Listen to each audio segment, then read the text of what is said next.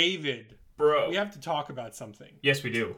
This is the Daydream cast starring Bro and Murph with guest star David from the Twin Geeks cast, uh, where they talk about movies. Um, why am I? Why haven't I been on the Twin Geeks cast? Uh, You have been like been. two years. it, has it been? Is it, there's no way it's been two years. Um, It's been like two years. Now look, I'm gonna I'm gonna give you a little something. In all No. fairness, I fucked up the Evil Dead episode. My bad. No, no, he's he's right because you guys did the Batman episode around the start of COVID, and I remember because I was listening to that while power washing my driveway, which was the first thing I did when I was furloughed. I I look, David. All I'm gonna say is, we brought you back after the reboot. We were like, we need the first guest, David. I'm, To well, add I'm, legitimacy, I'm very glad that you guys chose to have me back as the first guest. I'm very excited. Uh, of course, if it's not been s- said enough already, I'm very happy with the new direction with everything here. Murphy's been a terrific co-host to, to Bro here. Uh, keep up those I good- agree with that. Yeah, I, I'm glad. I'm glad you noticed. Um, so your your performance review has been quite positive uh, from the other Twin Geeks staff members. So uh, we're, we're, we're gonna keep you on. We're gonna renew you all for another season here. Uh, Oh, thank God. but yes, bro, you're right. We do need to get you back. Uh, the Twin Geeks uh, show, not no longer the Twin Geeks cast, just the Twin Geeks, has taken a, a new direction for how we're doing podcasts now. Uh, but there's definitely room to, to fit you in. I think per- What's a what's a Fit me in. filmography you're familiar with, bro?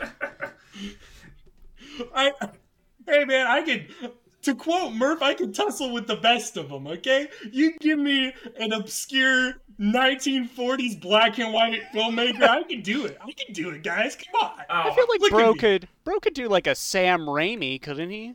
Probably. prob- I could. yeah, I think so.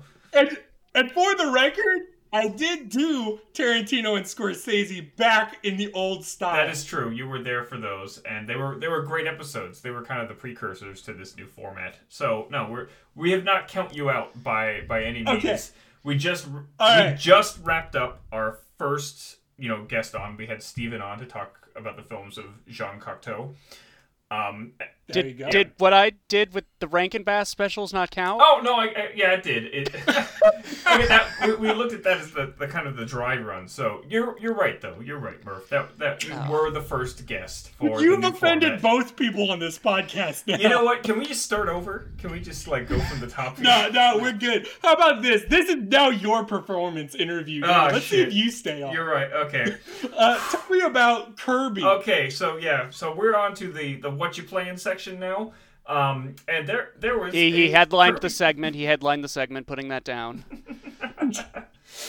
So uh, I'm sure, as you guys know, there was a new Kirby game recently released.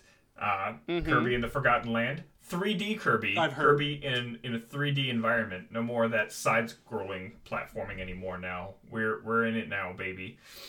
Is that the first time? I legit don't know. Kirby's been in 3D for uh, Air Ride. That was a 3D Kirby game. I mean, like I know, like sixty, like they've done 3D games that are 2D, like Return to Dreamland or whatever, and then like the the Wii one I meant by that, and then the uh 64 one, but I don't know if it's like 3D space. I Like I don't know if the 3DS one. I, I don't think so. I think Yeah. this is like Kirby's first full control 3D environment. yeah. and how was that, David? It uh it translates pretty well, I would say. It's it's not like like people who've compared it have seen to like a Mario Odyssey or, or, or whatnot are a little off base. That's that's the most immediate comparison I've seen uh, because it's still largely like single level oriented. It's not like open world exploration. You know, every game now is going open world. Everything's about being that open world, and this is not that. Even though it initially kind of looked that way, uh, it's still very kind of standard Kirby levels going through, you know, make your way through a world, get to the big boss at the end, fight the boss, you know, move on to the next theme world. You know, your typical platformer progression style. Uh, but as far as doing that, it translates very well. Um, I would say Kir- the, the Kirby series has continued its trend of making games increasingly easier and simple and less challenging. But they found new interesting ways to create, uh, you know, uh, uh, something fun to, to get into more. It's not just a breeze, so to speak. There are things hidden throughout the levels. It's a lot more about the exploration. So unlike your regular Mario, you know, um, platformers you've got still, there's no timers or anything to worry about, which is something that the series has long discarded. And it, I think that's really emphasized here, especially the, the 3D spaces really emphasize the sense of exploration because you got to go into all these nooks and crannies and find these secret pathways where a bunch of uh, waddle dees are hiding. That's that's kind of the main gimmick of, of these levels is that there's different waddle dees hidden throughout. Uh, three that they advertise to you uh, kind of up front, and then at the end of a level, there's like an additional two secret waddle dees, and then if, if you get a certain amount of them, it'll like tell you what what the thing you had to do was get them because sometimes it's weird stuff like oh you're supposed to eat food off of three stumps throughout the level How does the uh, how does the actual like gimmick of marketing gimmick of the game the uh, the the eating of objects to become like half the object? The the do they call that? Is that a name? Do they, they have a, they, they, they have a name. It's called mouthful mode, if you'll believe it. That's the that's the actual name that they went with. Hmm. I see. Uh, and, Don't like that. yeah, yeah. It was a little shocking when we saw it first in the in the trailers. Um, but you know, it's it's a lot of fun. Um, I think it makes a logical, you know, sense of progression for uh, you know Kirby gimmicks as a character. He's you know kind of taking on, you know, he takes on the properties of enemies as it is by absorbing them. Now he's just taking on the properties of objects and, and using their various advantages. And but it's like the implication is he's not like swallowing it though. He's just sort of, it's like it's like Kirby foreskin mode. It's like my dog who doesn't like completely chew the thing. He just kind of keeps it in his mouth to taunt me. Yeah. like, you don't have this stick. I have this stick. Look, look, Kirby, he's a swallower. Do we, you... we know that, but he he Ooh. even even he's got his limitations there. You know, he he's got he's got the suck, but he you know it, there's still only so much he can take in there. So you know, full size cars, vending machines large traffic cones, you know, he's, he's going to have his limits there. He's going to reach a breaking point. Do you think the inside of Kirby's mouth is moist? I feel like it has to be. I, I, I can't imagine I, I just anything else to be like a non-moist mouth. I can't even like picture in my mind like what what is huh. that? Are there are there animals out there who have just like so when he when he pops off that car, there's like a, a nice sheen of saliva over it. Not that we see in the game, but in my mind, definitely. I see. I see. Well, well, wait, wait another thirty years for high definition, real high definition graphics. We'll see Kirby saliva. I guarantee it. Mm-hmm. What do you think? Percent. On that same vein, what do you think Kirby's like texture is? I've wondered this a lot. Like if you petted I, Kirby. I've always like assumed rubber or like bubble. I think of one of those like super balls. Right. They're like sort yeah. of speckled.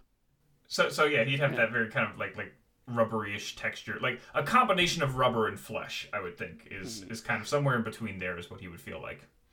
Now, the thing about this game that really intrigued me from the trailer is that you can upgrade the copy abilities. Yes. Is there sort of like is it just like only one upgrade per ability or is it like uh, a distinct evolution? There there is a an a series of evolutions. Uh, I have not played too much of the game myself. I'm mostly watching my wife play uh, the game. Mm. And oh, you can do co-op. Yes, yeah, yeah, I know. But I was I was wanting her to to experience it first herself. I didn't want to just like jump right in. Although she she definitely wanted me to. I was like, no, no, take your time and, and try it out first. Uh, I did. A, you could just be bandana like the what? Like I, I played the demo yeah. with Savannah, and like I could be Waddle Dee. Waddle Dee's fine. Right, right. It's not it's not the same because you don't get to absorb the powers, but you know, but Bandana Dee is kind of cooler in, in his own way. He's got style. But yeah, yeah, yeah. But but the answer, yeah, I believe it's two additional stages of power upgrades. So like the fire as is like the primary example, it upgrades into like a, a volcano fire power, and then after that okay. you can upgrade it into a dragon fire and oh. that that power itself it just gets to a kind of ridiculously busted point because it just like it sticks on like bosses and just does continuous damage to them. It's like easy mode for sure. I see. Okay so that's very that's very ratchet and clank upgrades to me where it like changes the properties of the thing. That's a I'm very into that. Yeah, I think it's again another logical progression. The, the powers have kind of become one of the more appealing, you know, aspects of the Kirby series. I think that's when I think they they really hit their stride was once they started introducing them. I can't remember which it was, but the the one that really inspired my imagination as a kid was the one where you could combine powers. So you had these different like cross ones you could do. You could put the fire and the ice together, or the wind and the ice, or the cut and the fire, or whatever. Uh, 64 has that, and so does Squeak Squad and Star Allies. I don't know if those were necessarily the first. Yeah, I'm, I'm not sure. E- even listing off the titles, I don't know which one was the one I would have, you know, been playing as a kid. But Mhm. yeah, I, I think this is another great addition to that for the series. But I would say the greatest strength of this new Kirby game is the the atmosphere and the environment and the the art direction of everything. It's a very beautiful game, you know, particularly uh, stylist wise for, for a Kirby game. Uh, it's kind of this wonderful, you know, like kind of dreamlike dystopia that you're kind of exploring through.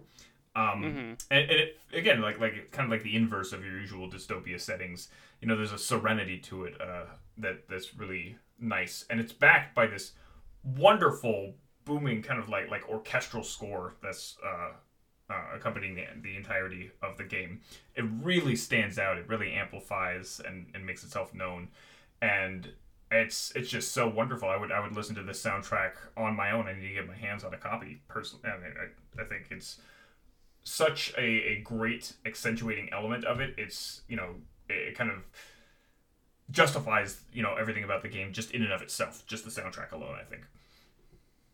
Okay. Wow. Yeah, no, you've definitely sold me on it. I'm I'm not one who dislikes Kirby games being simple because in my mind Kirby games are kind of like like Dynasty Warriors for kids. Yeah. Um, You know. Oh, I can see that. In fact, I'd like a Kirby Musou game. I think that would work very well. Yeah, and I, he could just absorb all of the like Yeah. all of the horde.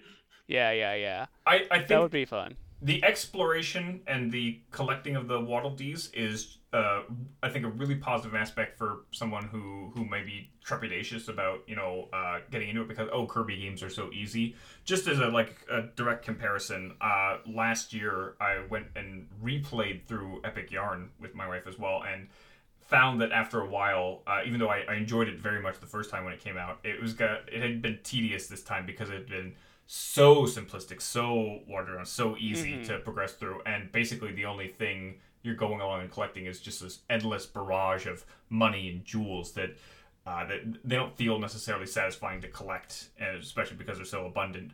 Whereas the Waddle Dees here are hidden away, and you know they're they're not uh, always apparent, and you, you it encourages you to do you know, uh, more exploration and go out of your way and collect everything there because you don't know if that's going to be the incentive to get the Waddle Dees you need. And the Waddle Dees are actually a tool of progression as well. You need a certain amount to get to the next world.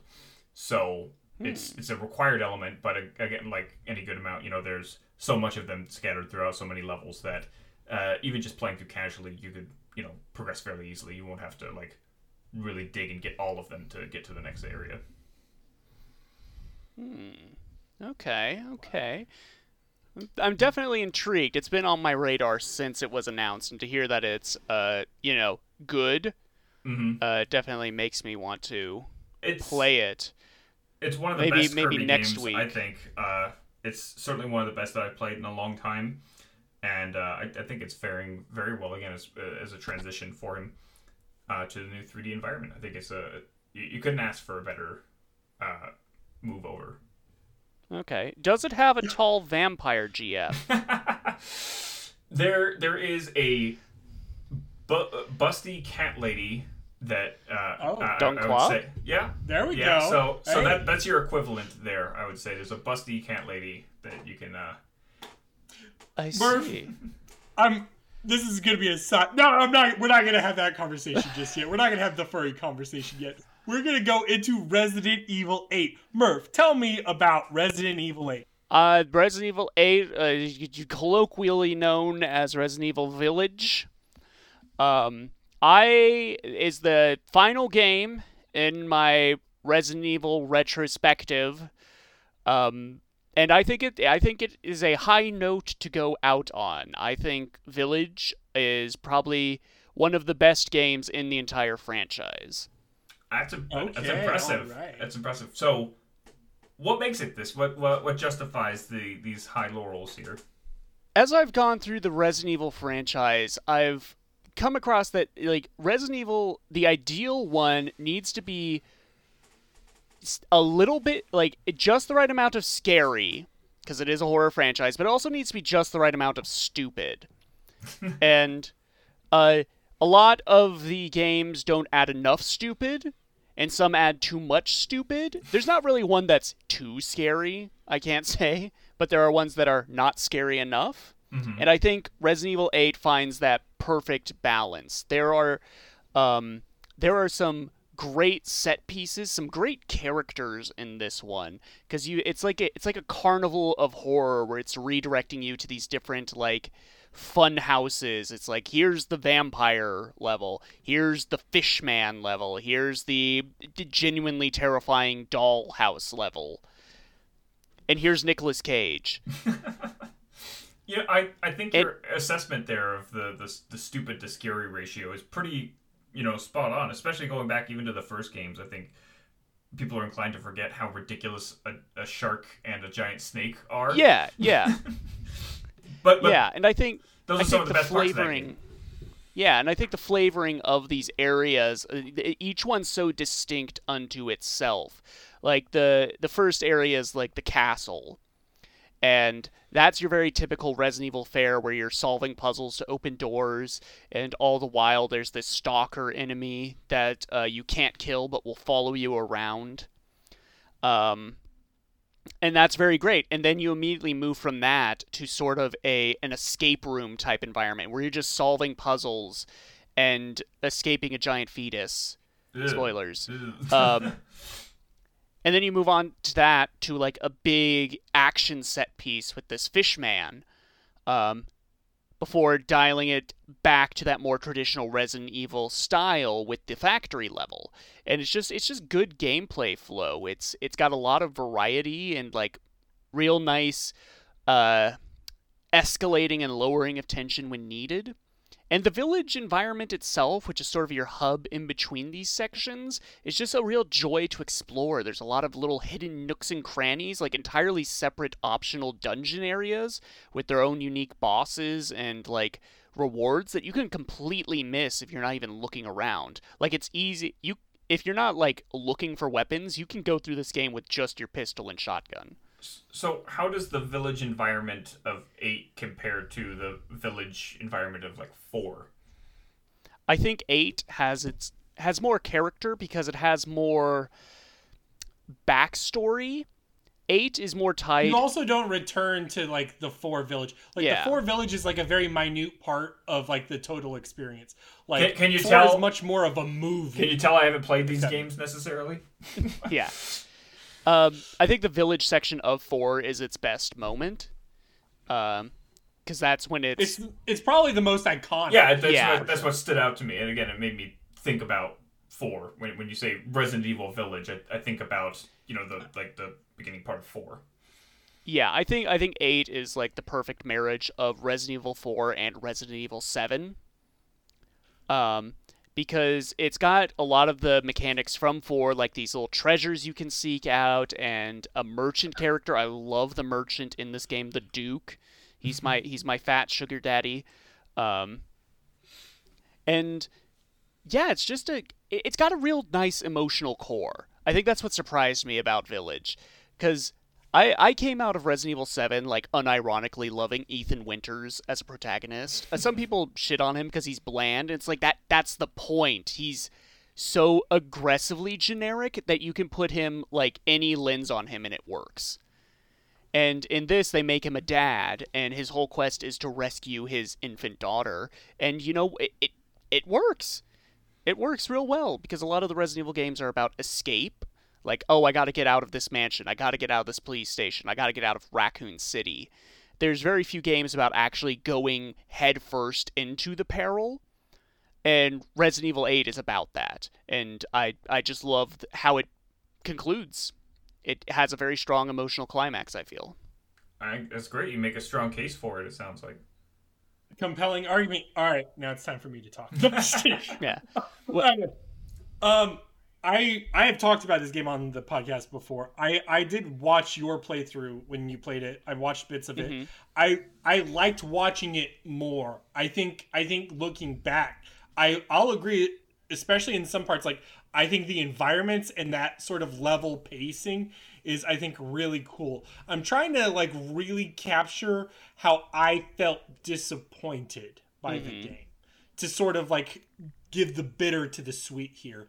Um you, you you know, I think I phrased it in a in a sort of mirror to what you just said in the um it feels like Resident Evil 4 meets Resident Evil 7.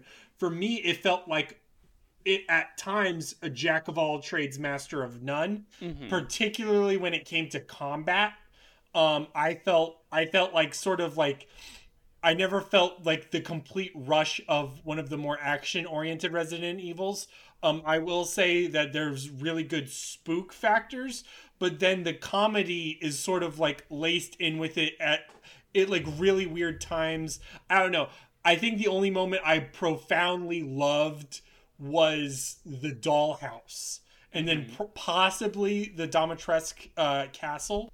But otherwise, like I didn't love the merman section, and like when we go near the end regarding uh, the the uh, let's just say the Chris Redfield comes back in the Yeah. plot again. Let's just say that um, I I I didn't like it as much. I I felt like even though, and I think we agreed when we talked about it, was like that's a really good way to weave in that sort of finale because the way normal Resident Evil pacing is is it, it becomes a power fantasy by the end. Uh, at the start, you're weak and you're trying to escape a place, but at a certain point in the game, roughly like uh, you know how at X point you become super powerful and you're not scared of things anymore, Yeah. except the big things. Mhm. And then at that point, it becomes a power fantasy. And I think Chris Redfield is like that. That entire last chunk is able to undermine Ethan's role, yet maintain that sort of power fantasy combat in a really cool way. But also, I think it start. That's when it starts whimpering mm-hmm. as a plot as well. So I mean that, that that was my take. For me, I would have just placed it like B tier. That that was my feelings on it personally. I I preferred seven more, but I can also agree, or like I can also acknowledge that seven is a little bit more limited as a game. Seven is uh doesn't have as much variety and doesn't have as much is a little messier. But I don't know. I I liked how seven felt. Yeah, seven is definitely a much smaller uh, game. Like just just in terms of scope, it's a very small, like personal story of survival.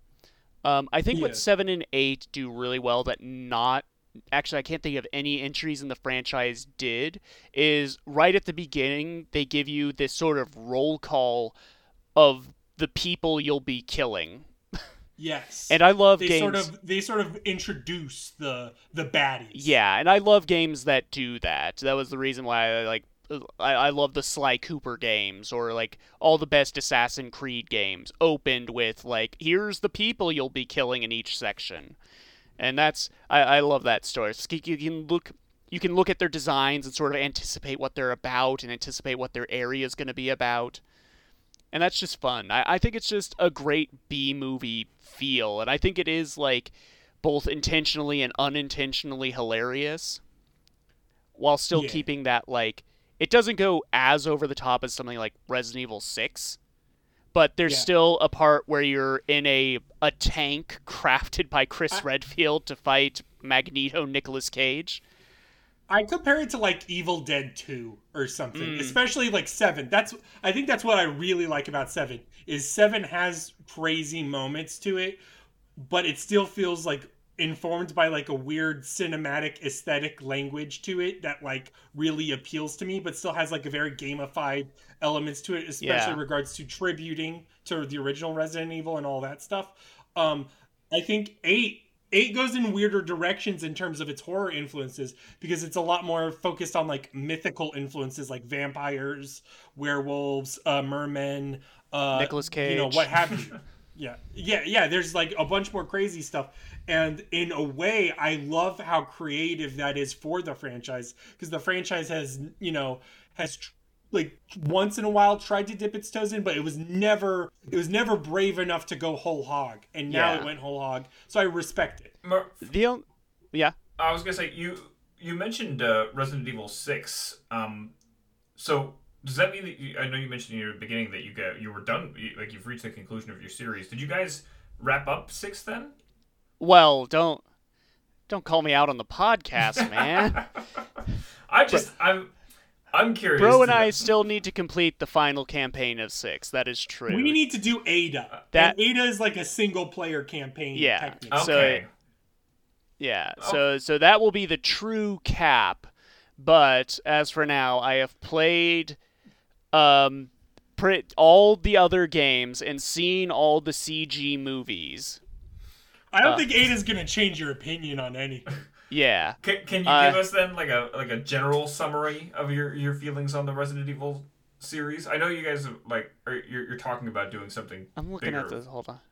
But yeah, Uh, yeah, we'll probably do a tier ranking uh, at some point, maybe this week or next week, whenever Murph's available. But yeah, go ahead, Murph. Uh, no, I was just looking here. So 30 games and movies and a, a four episode Netflix series in total is the, the encompassing of this Resident Evil playthrough.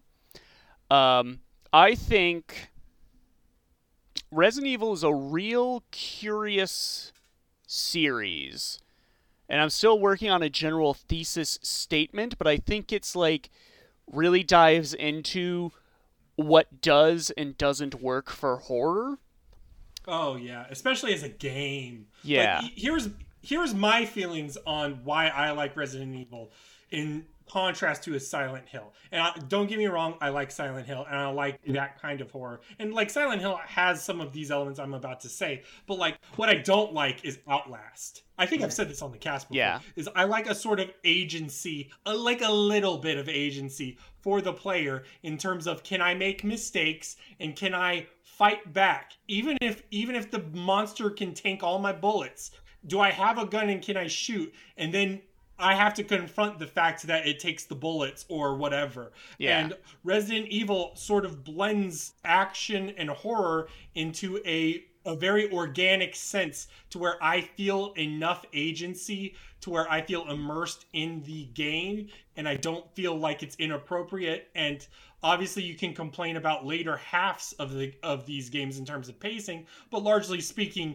these are these become fun at that point. They they become more mm-hmm. like goofy b movie you know type shit. And something like silent hill is much more rooted in a psychological pure experience for horror. And mm-hmm. those don't necessarily like translate as well in game game sense you know? Yeah, Resident Evil is pretty much always been about external horror. And you know, in the first couple games, that horror is capitalism. You know, it's it's about the umbrella corporation. But then as it reaches into the middle section, like 4 onwards, it becomes about global intrigue and terrorism is the horror, which are very grand nebulous concepts that are very diffi- that the writers frankly aren't smart enough to do right. Um, there's a lot of terrorist organizations in Resident Evil. I couldn't tell you the motivation of any of them. I, I because- wonder, I wonder if something was going on at the time that kind of informed. Uh, well, My working would have that. thesis, my, my genuine working thesis is 9/11 changed Resident Evil. I, I mean, I think you're right, hundred percent. Yeah. yeah. That's, I think that's apparent. Um, yeah, and eh, I have a, I have a question. This is for film expert David Okay. here. I this is a legitimate question. Did when did disaster movies die? Because there's a pattern of like to me at least like disaster movies also probably started getting a little weird after 9-11 people start stop like man of steel at the very least like when you see a, a city crumble it starts getting weird Mhm. like in this in this sense and then like i guess for resident evil it becomes like oh yeah it gets weird when we bomb an entire city even in resident evil 6 it was like whoa that that's that's kind of gross Mm. Yeah, that was something that came up specifically with like Man of Steel or like Avengers or stuff. That that was something that kind of like was realized then at the time. You know, like like a little bit later, probably like after that, and like what like 2013, 2014, or, or or or whenever, when I was like, oh shit, maybe that's actually like not cool. I'm not I'm not sure if there was a real world event there that tied into it, but I, I thought it was interesting that you brought up like disaster movie you know, in terms of their death because I was just listening to a, a review being done about the the newest Roland Emmerich film that came out this year, which totally isn't that the moon one? yeah Moonfall, yeah. That's so stupid. Yeah. Okay yeah. continue. Yeah, and it flopped really really hard. Like, like it made like no no money off of a, a pretty damn big independent budget. And, uh, and I think if anything, that's you know a, a pretty big signal that the disaster movies are well and truly dead. Yeah, I think I don't know where Resident Evil is gonna go from Village onward. Like e- even I after playing the entire games, like I this is a very hard to predict franchise. It genuinely is. Um, I and think that's what's so cool about it. yeah, because like it, it rebirths when it knows it's stagnating. It it, it hits the reset button. Yeah, and it's like it definitely Capcom in general has had a resurgence in the last like half decade. Um and like the last couple Resident Evil games have been really good. You know, you've got Remake 2, Remake 3, uh 7 Village and like Village ends on this post-credit scene where it feels like it they're sort of teetering on the brink of going back to international intrigue and stuff and i just don't i, I don't know where it's to go. I and that's a little it's like it's fascinating but also a little worrying like i don't know Well, at the very least, I think it is actually it is actually really impressive that I don't think there's a single RE engine Resident Evil I would not recommend. that's true yeah i think i think each one of those of the recent years have been pretty damn good Yeah, uh, so so you are a fan of Resident Evil. i would you, say ca- of you came out a fan. I came out of this uh, a pretty sizable fan of Resident Evil. I see the appeal. I see sort of the the arc and the intent of each title. It's very interesting, and I'll get into it more when we do that uh, actual like Murph's tier list. But compared to like the last franchise I played through, Assassin's Creed, like I came out of Assassin's Creed being like, okay, yeah, I, I, I did that. I Did- definitely okay, did that. This is this is this is a question I have for you regarding Assassin's Creed.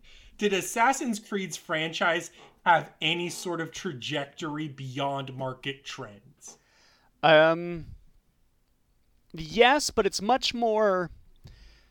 Uh, how do I want to put this? There is a definite point where you can tell Assassin's Creed was the trend setter, and when it became the trend chaser. Okay. You know, I think there's a definite. Like to me, Assassin's Creed is like the story of the game industry in in like a single franchise. Um, That makes sense. and I still I still have thoughts on those games that I never like did anything with, so maybe we'll do a, a tier video on that as well. I don't know. I would love Uh, that. But Resident Evil is more it's like the story of franchise itself, if that makes sense, because there's a lot of Resident Evil has a lot of spin-offs and it's a lot of trying to force a Resident Evil shaped peg into like a light gun shooter shaped hole or a cooperative multiplayer shaped hole or a you know an action game shaped hole and that that's just very interesting because it's taking something horror is a very uh, how do I want to put this? Horror is like the silly putty of genres. Does that make sense? Like you can, Because it's more aesthetic and less uh, focused on mechanics. yes, Is that what you're trying yeah, to say? yeah. Yeah. Like a lot of games have horror enemies, like you know, like the undead. That's a fantasy trope. Castlevania is like a Yeah. horror series that is not scary. Yeah, yeah, yeah, yeah. And I think uh, Resident Evil, like this idea among fans that Resident Evil has to be scary. I, I don't think it does. I think it has to be horror, but I don't think it has to be scary. Yeah. Okay. All right. We will we will continue forward with Yeah. that. Oh, but I do So- want to announce uh, for the listeners the next franchise I will be going through I'm uh, excited. is going to be Yakuza. Uh, the classic. I know Pavlos is pumping his fist and cheering. He's very um, excited. He was mad when Yeah. I chose Resident Yeah. Evil. No, I, do, I, do, I don't think I mentioned this. I had a friend. Uh, I put it up to a poll initially, Resident Evil or Yakuza, and I had a friend who said uh, Yakuza is one of the best series in gaming. The fact that you have made this a choice is why you're getting Resident Evil. um, so I will be. Resident Evil's one of the best franchises in gaming. Yeah. I stand here Um, proud. So uh, I will be going through each Yakuza game, starting with the PS2 release of Yakuza One. I will not be like just doing Kiwami. Um, and I will play. Will you be playing Kiwami after the fact? Yeah, so I'm going in order of release, and I will be playing the spin-off games that are that have an English localization. As far as I can tell, there is only one, which is Yakuza Dead Souls, which is a Yakuza zombie survival horror. Oh, There we go. Okay. It all ties together. Uh, but yeah, that's that's only 14 games, uh, which is smaller than the 30 I did for Resident Evil. You'll get done by the end of the year. Oh, yeah. Maybe. Who knows? All right, now, All right. bro, tell us about the dungeon crawler you played. Okay, this is gonna be two minutes. Lunacid. It's a really fun game. Um, it is by the same guy or girl. I actually don't know. I shouldn't have said that. Uh oh. Please don't murder me.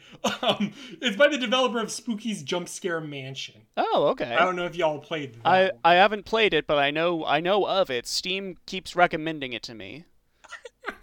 yeah, it, it, it- you know it's really good with the algorithm. I don't know I don't know how, but that that dev is really good with the algorithm. Um, but that being said, uh, Lunacid is a sort of like it is inspired by King's Field and Shadow Tower. And uh, even like other stuff like Legend of Grimrock and other sort of first person dungeon crawling stuff, but particularly King's Field. You can like the dev has admitted it has directly attributed to that, and um, it looks really fun. It feels really fun. Um, I, I I have enjoyed what I've played. It's an early access, and it's also hard, and it's fun, and it's enjoyable, and I I it reminds me why I like King's Field more than Dark Souls. Would you recommend it to someone like a newbie to that genre? Because I I played Red Legend of Grimrock way back then, and I could not get into it. I think you would. Lo- I think Murph would like this more than Legend of Grimrock. Okay. Probably. Okay. Um, there is more personality to this. Um, there is there is. I mean, I don't know how much like PlayStation One aesthetics like appeal to you. Oh, so, it actually doesn't- has like a PS1 look to it. Yes, it, it- yeah, it, it looks it looks blocky and chunky in all the good ways. It doesn't look, you know, newer. Um, but there's also like I, I think to couple that, I think a lot of mistakes other uh, devs make in regards to that for, uh, aesthetic is is there's not a lot of color sometimes, especially when they add horror elements. But this game does really good stuff with color. So I, I like I like that sort of thing. Okay, okay, yeah, I'm looking at it now. Do you think for being an early access game, it's worth getting now, or is it one of those like wait until it's actually finished? Um, there is sizable content now, and uh, it, it is you you would get hours worth by playing it now for okay, sure. but there's not Um, like a it- feeling like they're going to add some mechanic that's going to change the like the gameplay entirely. Like, do you think? I, I I don't think you will be worried by uh its future in early access. In fact, like at, at the very least, judging by like um the warp points, it seems like it's like more like halfway to over halfway done. Like the quantity of content is sizable. There's multiple hours to it. I don't remember the price point off the top, but if it was like five or ten, I would recommend it It's to anybody. it's seven dollars, so I'm I'm gonna Yeah, I'm gonna wish listed it. I'll, I'll keep an eye on this because I've been I've been then, liking uh, the resurgence of PS1 graphics. Yeah, and um, also just in terms of like, I think, I think that sort of dungeon crawling King's Field, uh, trap door, hidden wall, monsters, be careful how you tiptoe around them is much more satisfying for me than Dark Souls. I just like it more. I don't know, man. It feels better. Yeah. D- Dark Souls got too focused on some weird, done like weird rolling shit. Yeah. Whereas, whereas this is no more like- iframes here. yeah, there's no iframes here. It's it's your footwork. It's all about the footwork. I see. I see. Good old fashioned. Um, the other thing I was gonna say is very quick. I am not done with it. I'll have a full take next episode. Is uh, Tunic is really fun. That's it. I watched you play some of that. I'm very I'm very intrigued by that game. I, I decided not to live stream it again, especially since I was like, Murph probably shouldn't see more of it. Oh. Because like the more you see, the worse it probably is to play. Okay. Okay. Because You know, it, it's it's, be- a game about secrets. You Yeah. know what I mean? It's a game about learning. So like, yeah, that's that's the best I could say with it. Okay. Okay. Well, we'll wait for for next time for your full take. Yes. Oh, And uh, after that, oh. we can go did you? into. Hey, did you guys hear any of that? What? No. Oh my god. I, I had so much to say and I added a lot to the conversation there. I was going off a lot of your points, bro. My, I think my microphone got disconnected somewhere along the way. That's. Oh. Ugh, Don't that beat all? shit. Oh, David, I know, I know you are the biggest fan I'm, of uh, PlayStation era first-person dungeon crawlers. I know you. are. Okay. You know, I'm I- marking him down. Uh, we're gonna give a C here. you're, you know what? That's fair. Rookie mistake. Let me save it by transitioning us smoothly into the next topic here. Pokemon spin-off games is tangentially related to what we're talking about later here, and uh, I think we have a good amount to say. There's a good amount of them, and a lot of uh, interesting little quirks and, and differences, you know, from the mainline series. Do you guys? Okay. Okay, You guys have any any particular spin-off games that that you espe- uh, especially remember resonated with, had fondness for? I'm gonna preface this now. I think, and I'm gonna go ahead and lead into this um, with Mystery Dungeon. Spoiler alert for Mystery Dungeon. I think I liked the game a lot. However, I don't think I like Pokemon anymore. Oh, Oh no, bro's childhood has died. not enough Yeah. lore. it, it's not enough lore, man. I'm just kidding. No, but like, in terms of like, I think I was never wowed by mainline. I think hmm. mainline Pokemon games, especially the more I played of them, I got really tired of them. So like, even we're gonna go into immediately. I don't know if you all considered these, but Coliseum and XD Gale of Darkness more uh, typical old-fashioned RPGs with like singular storylines and specific sort of balancing i liked those in a very like different way than i did the normal uh, pokemon games The the Yeah. Coliseum games, uh, to me, always felt like what like, like kind of like the precursor for what Pokemon on a console could be. Um, you know, it was more than just something you could import your you know Pokemon into and battle on the television screen instead of on your small Game Boys for. Uh, you know, they had these fully fleshed out stories uh, with all these new interesting characters. There was a darker edge to uh, some of them as well. You know, that was There was a whole gale of darkness. yeah, yeah, Gale, you could certainly say, and and that was a really interesting element. They they It created made new you mechanics. XD. They they had these new interesting mechanics with the the shadow Pokemon and such, and just you know way more you could do. And they also had mini games. They had some pretty memorable mini games that came with them, uh, which was something I was going to mention. But yeah, just uh, they were definitely I think a, a an evolution of what the main series could have been. I I will agree to you with you to an extent, bro. Like if you wanted to look at the the mainline series in an objective way, they're not necessarily great games.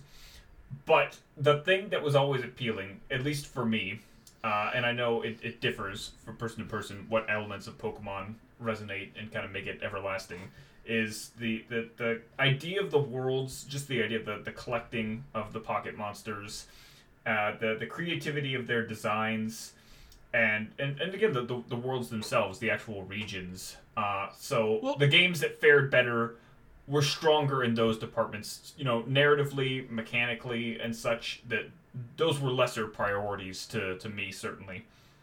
Well, I mean, I think that's when we talk about these spin-off games. These are utilize the world and aesthetic and designs, which are inspired almost no matter what. And then because they are spin-offs, someone had to think in, enough about it to care about it and make it. You know what I mean? Mm-hmm. So, like for me, these feel much more just generally like even if it's a puzzle game, even if it's like Pokemon Trozei or something, I I usually like feel way better about it. So when you say you're like you're tired of Pokemon, do you think it's Pokemon the franchise or Pokemon the aesthetic, I guess? Um, I don't know how much this is gonna blend into Mystery Dungeon. Okay. Um, I will. I, I- will say now. I think. I think I no longer care about the designs. I I've I now see these creatures and I just like my mind glows over. They look like Chin Pokemon to me now. Oh, Chin okay. Pokemon. Yeah, they they they look like Digimon now. Like it's bad. so is Oh. it so so is it then like a, a recent thing you're saying like design wise? Because I, I can certainly agree. Oh. No, no, like Okay. I, like I I, look at my my childhood, the original 151 I grew up on, and I like look at them as if they are abominations. Ah, Wow, I wow. you're like a you're like a reverse Gen Oneer. I don't think I've ever heard that take before. I know That's it's bad. No, and I mean I think that's the case for all of them. But like, just to be clear, I think even I- the Gen One is bad. I think now. this is don't your. I think this is your take. Uh, all all The- movies are seven out of ten, bleeding into other facets of your life. it's it's getting bad. I think I think this is a very existential like dilemma for me that we can tackle later on in this. Let's keep let's keep on spin-offs for right now. Okay. What I like is goofy shit like Hey You Pikachu and Pokemon Channel, which also utilize the world and the player's relationship to creatures and Pokemon in sort of a way that doesn't necessarily gamify everything. It's more of a lifestyle thing. I think something could have been done better with like I think an Animal Crossing Pokemon would be fucking sick. Ooh. But, you know. Yeah, I think. Um, now is Hey You Pikachu an actual good game, or is it just a No, gimmick? no. Okay. It's a gimmick. It's entirely gimmick. yeah. Uh, does the gimmick work? No. Okay. David, you're an avowed Pokemon Snap maniac. I I am. Um, and what was it? It was last year. We we finally got our our long awaited sequel. Like what, twenty years later from the original Snap. Yeah. The the original Snap has has burrowed itself into the nostalgic subconscious of of so many of us. I think you know who grew up playing the game on on our N64s. Or, or later when, when we got to purchase it on the, the Wii the Wii shop. Yeah. To me, Snap is sort of like what I was talking about earlier, like Pokemon the franchise versus the aesthetic. Pokemon Snap seems to be strictly the aesthetic of Pokemon. I, I think it is literally like you observing the world. It is Yeah. pure world, and you are the spectator to the world. It Yeah. What, what Snap did, certainly for for me, uh, was it kind of brought to life the truths of all of the things that we imagine, you know, about Pokemon, like what the creatures inhabiting their habitats act like, you know, how it would function in a in a world, and seeing that. I think was something really magical that the first did- did really, really, really well. Um, you know, particularly in the way you see in the way you see different Pokemon interacting with each other and there was a lot of fun ways that they made it so that you could create those scenarios to happen. You know, I think everyone Yeah. will remember knocking the Charmeleon into the lava and seeing a Charizard burst out. You know, or uh, you know, leading someone along. You know, a, a, another one along with the apples to to meet up with another Pokemon. Yeah. And, yeah, and, and, and seeing all that and all the different environments and you know th- this idea of capturing Pokemon still, but in a different way. You know, you're still catching them all, but through photographs instead of you know tiny prisons, basically. Yeah, it's like Fatal Frame. Yeah. and and the first game was just such a, a kind of like like effortless encapsulation of all of those things that everyone kind of imagined and projected onto Pokemon that it's no wonder that it really, you know, persisted and lived on for so long. Uh, and and I'm kind of sad to see that new Snap isn't enduring in that same way. It's it's pretty forgotten, I think, already. Despite... Do you think it's the price point? Maybe. I don't think so. But, I'm going to be honest. I don't. Yeah, so. I. But even then, because that's like, the reason I'm, I have not played it. Uh, I I think it's definitely worth the price point. It's definitely worth the, the, the full game price point. It is a full game. It's a bigger game than the original Snap was for sure. It's you know uh, expanded in, in every kind of sense in terms of you know bringing all these new Pokemon in. You know these further stuff. They have additional updates that they did to the game as well. Uh, and and it's still I think just as wonderful. It's just like a, a, a modern version of the same kind of game with all the, the the new Pokemon and better graphics. You know, it's even more beautiful looking. Um, Eh, there's like a couple of things that I, I might miss. Like they the original had those like environments that were shaped like Pokemon when you got at a certain angle. They don't have that anymore, which I, I think it's it was kind of a big mistake to to leave out. But otherwise, it you know, from a technical level, it's just a superior Pokemon Snap.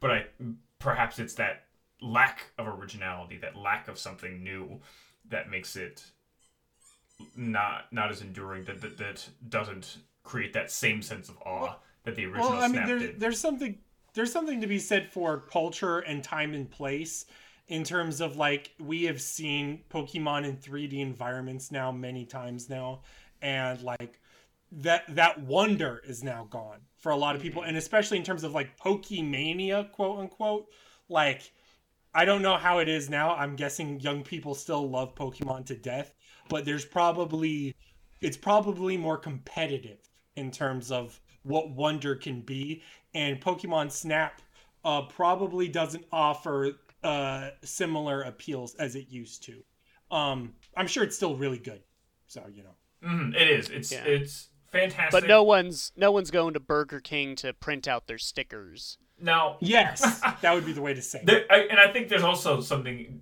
demonstrative there as well, in that the the time in which these came out and the the greater novelty uh, that connections with the the first one had that you could do there that just don't translate here. Although you you do get to you, you can save the pictures just to your switch you know which is really nice to go through when you get really yeah. great. And so so that feature is still kept in some way you know a, a better way even you know.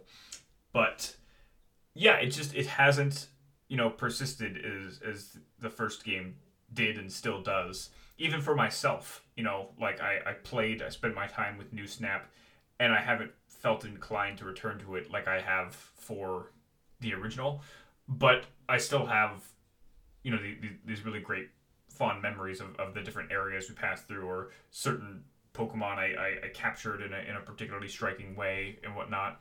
Mm-hmm. Just not quite as strongly, and I and I don't think it's just the, the, the nostalgia bump. I think there is some essential element uh, of Pokemon Snap that just isn't quite in the new one. Like it's still there, but just not quite as refined. Not not the kind of perfect simplicity that the first one has. But they're both great spin-off games, uh, and I, I would highly recommend both. Absolutely, as as kind of paragons of what Pokemon can be outside of the you know initial entries. Okay. okay, to speak of the best outside of what Pokemon can be, did anyone of you Pokemon masters play Pokken Tournament? Yes. I did. Yes, yes. I did play it. Yeah. I I enjoy it? Pokken Tournament quite a bit. How is it as a fighting game? As a fighting game, it's it's like kind of deceptively complex. I came at it thinking it was Tekken, but it's not. It's closer to It's not I was about to say it was I was about to say Marvel Versus, but it's not that either because it's not a combo game. Sure. Mm. What it, it? So it's like, an, in terms of the game. It's a 3D arena fighter, And the big gimmick is that you have, um, I think it's like field mode and versus mode or something like that. It's it's basically you've got um, you've got long range combat, and then you got like the close range like punchy combat, and you, there are certain moves that can switch it up. So if you're playing a uh, a Machamp, you always want to be in the versus mode. You always want to be dealing melee combos.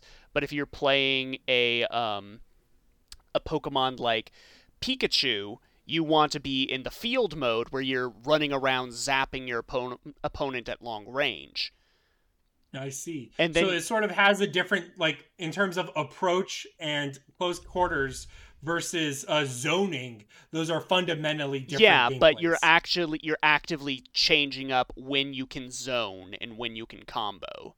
And that's Okay, like the, that's like the big appeal. So if you if you're playing a Machamp and you're up against a Pikachu and Pikachu's just hitting you with lightning bolts, you want to try at your darndest to get in close to hit him with the move that changes it to the um the close combat uh, mode.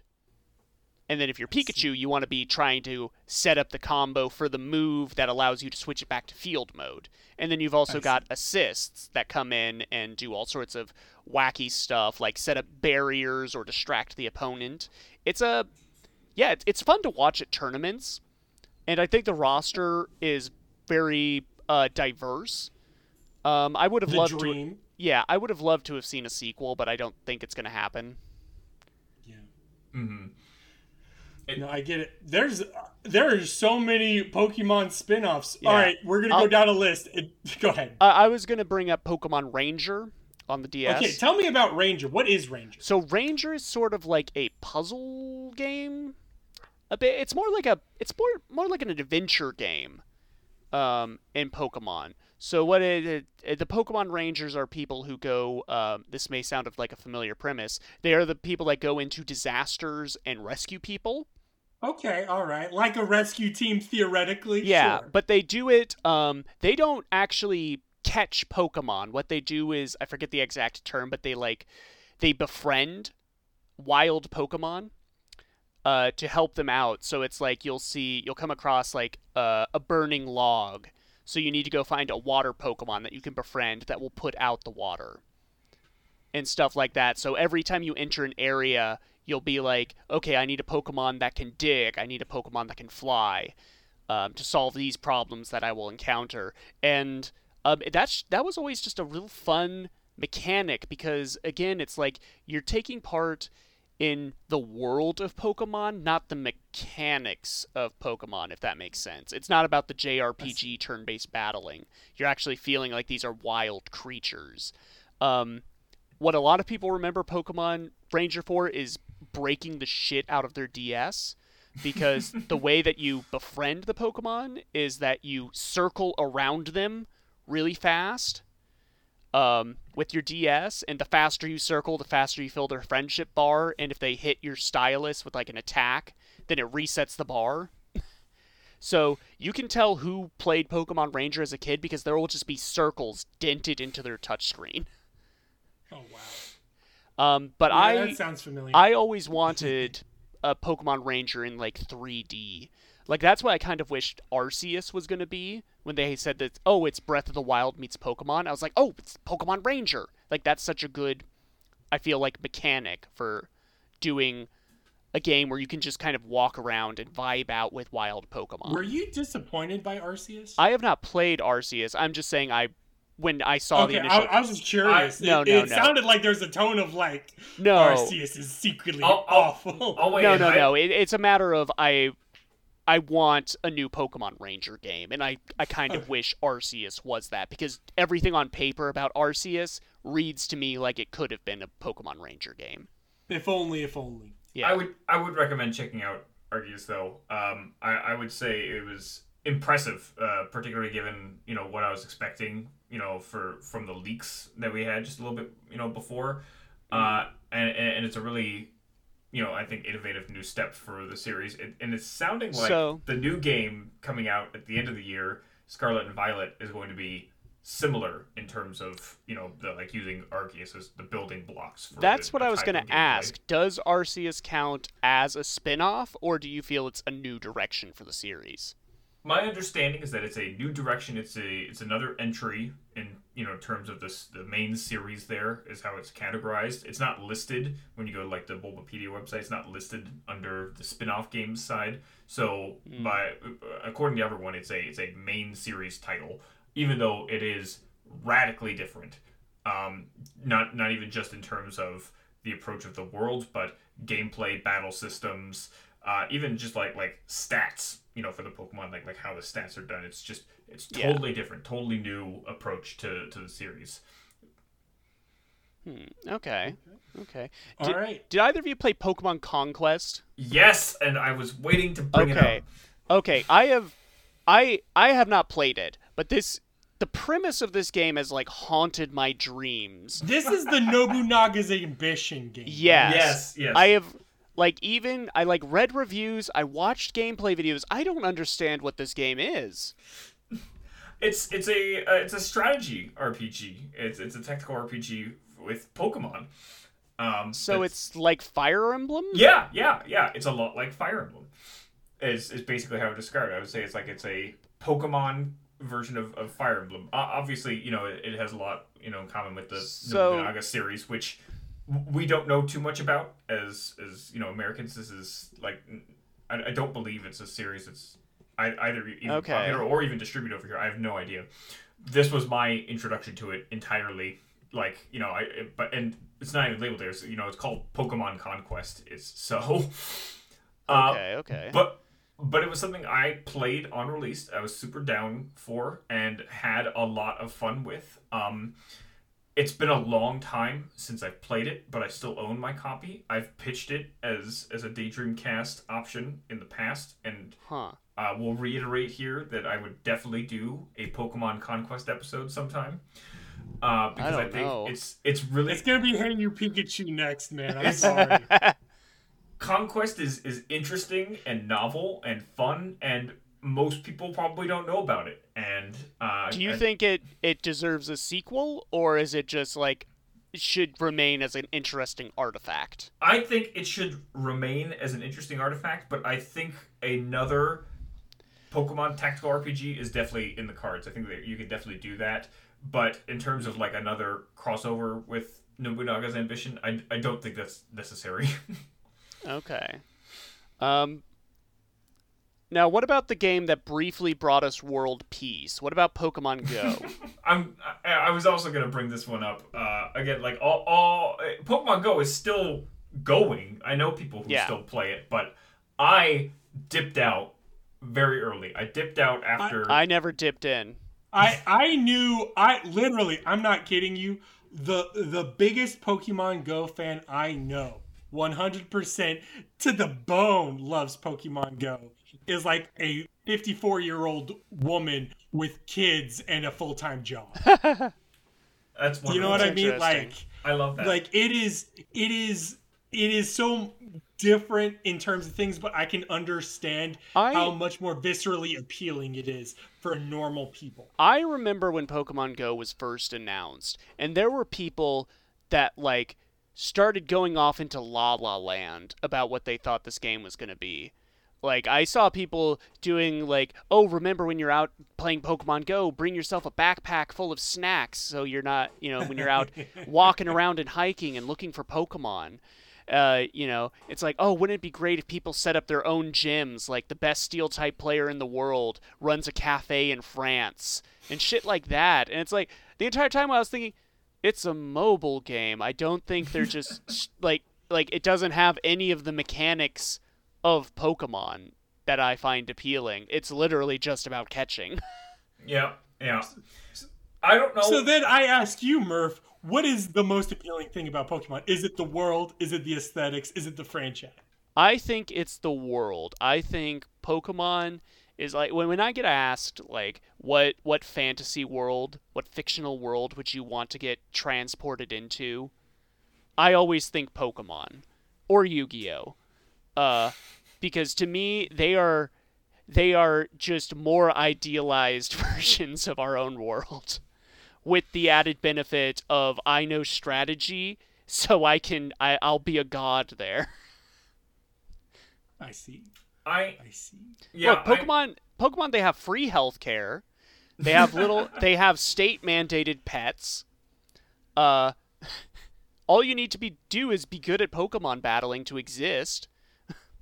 I would I would kind of be interested to see a Pokemon game or a show or anything, any piece of media, even just like a one-off magazine about the guy who lives in a world of Pokemon who has nothing to do with them. He's just a regular schmo. He does his nine to five job, and he's Nah. yeah he he he doesn't have any interest in Pokemon or battling or caring or using Uh. them to help. He, he's got some mundane office job.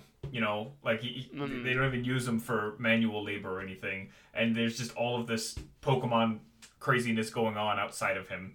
Particularly Yeah. the world-ending stuff that seems to always be happening when these god tier Pokemon come about and just start messing with things. Yeah, but those god tier Pokemon, all you need to do is play their type advantage and you win. like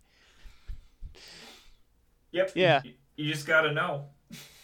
Yeah, I would uh That's to me the- the- to me like the actual like pokemon mainline games uh, i'm not like wildly hot on the mechanics because they've always been well easy to me um but I, I believe I said in my very first Daydream Cast appearance that I like games where I can sort of write a narrative in my head as I am playing them, and Pokemon has always been a great outlet for that. I I am the person that plays Pokemon, and I am writing my own anime episodes in my brain as I am Yeah. playing it. I, I, I totally agree, and I think the the the curating of a of a team then and the encountering and, and collection of a team that you Yeah. get helps bolster that that imagination that that idea and thus you form like this this connection with the various pokemon you know and again it, it fleshes out their their character and, and personality and i think the Yeah. the the design then is that next important component that comes with pokemon because that's going to inform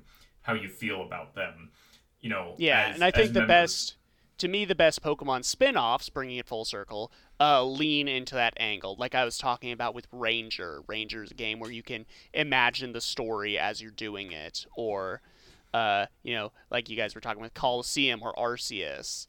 I think Mhm. anything that leans into this vibe of uh, being on an adventure, I think, does the series well. And I think just things that are like slap a Pokemon sticker on it, um, don't in my mind. like Pokemon Go, that's what Pokemon Go is to me. Like Pokemon Go has no story element, so I don't engage with it. Well, with with that, I, I have a question for you, David. Yeah. How would you feel, and how do you feel about the idea of a Shin Megami Tensei Pokemon crossover? Um Is there a spin-off I don't know about? no Shin Megami Tensei has crossed over with Fire Emblem before with Tokyo Mirage. Yes. yeah yeah i think that would I'm asking. I'm asking. How would you feel about that if it existed? I don't know. Um, because tonally they seem so at odds with each other, like just just completely different worlds. Yeah, you I know, can't and picture a. Venomoth saying, "Is this the bastard with too many friends?" Well, you know. e- even though, like, uh, on a, on a base level, they have a lot of similarities as series in terms of this kind of like, you know, collecting of of Pokemon or Demon, you know, and and building like a, like a team and strengthening and evolution as a major component of both as well. But uh, especially as RPGs, they're they're also very functionally different. Battle systems are, are entirely different, and uh, narratively just completely different worlds, completely different spheres. So I, I think I would be kind of averse. I think I would be kind of like put off by by that notion. They would have to. I, I think the only way to do it is to like like water down or twist the tone of the the SMT series considerably. I, I, I mean, I think they would. I mean, they ultimately. Did you play Tokyo Mirage Sessions? I didn't. I did not. Okay, like Tokyo Mirage Sessions definitely went for a very unique take on on that blend. So I, I part of me would have been open to it if they went like that route. But that being said, I totally understand what you Well, mean, especially in terms of like the adult content and adult designs. Wouldn't of, the uh, uh, appropriate thing to say be more like Pokemon crossed with Persona? Yeah, that's that was gonna be my suggestion. Like if I saw it working at all, that would probably be the realm where it would happen. But but even then, it's I just still want to dump Persona. Persona's done, Murph. I'm just kidding. No, you're Oh. right. it, even even then it does seem odd. I can't I can't imagine an anime A high you know, school like- sim yeah. with Pokemon would be fun. yeah I yeah. think I think that. there are untapped avenues to put Pokemon into. Like I think Detective Pikachu was like a real uh did either of you play the actual Detective Pikachu game? No. I Uh, it's it's basically kind of like a Professor Layton or an Ace Attorney, but Yeah. with Pokemon. That's what it looked like. Okay. So you have you have your human character that interrogates humans, and then you've got Detective Pikachu who interrogates Pokemon. Mm, okay. Wow. Okay. Exciting. With, with this ant Pokemon personalities concept, we will we will. It's it's time to get into the game of the week. Yeah. Paul. Yeah. Right. Final final final things. Any objections? No, No, no, no, I think let's I think into that's a very good point. The personalities is is something that is very forward, very focused on in the first Pokemon Mystery Dungeon games. There you go, David. You got it out of your system. We transition now.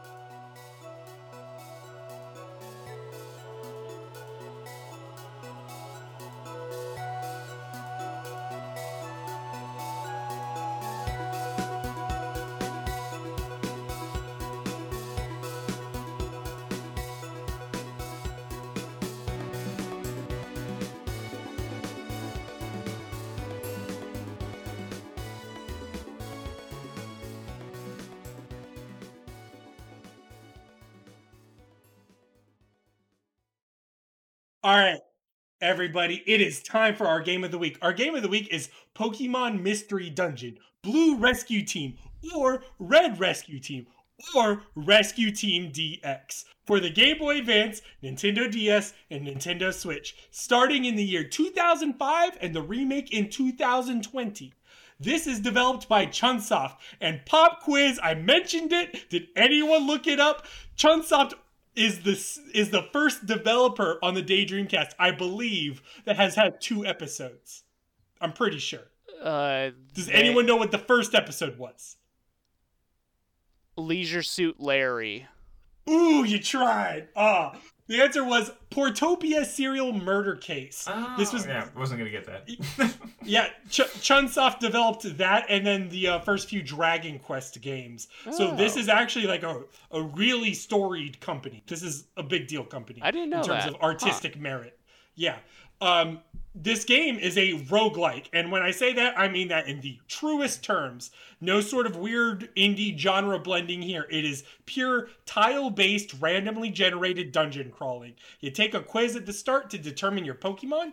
You choose your partner Pokemon to complement you, and then you go on a wild adventure. You're a human that has been turned into a Pokemon. You and your partner create a rescue team, as there are a lot of natural disasters starting around and leaving a lot of Pokemon vulnerable and in need of rescuing. Many twists and turns happen, and a whole lot of dungeon floors. So, everybody, what was your experience with Pokemon Mystery Dungeon? Well, I'm the one who actually played this game before. uh, contrary to what David led me to believe when we I- signed him on to this, I I was hornswoggled. I was smeckledorfed by Mr. Punch here because we were putting out what games we were thinking about for episodes, and David was like, "Oh, oh, sign me up for uh, Pokemon Mystery Dungeon.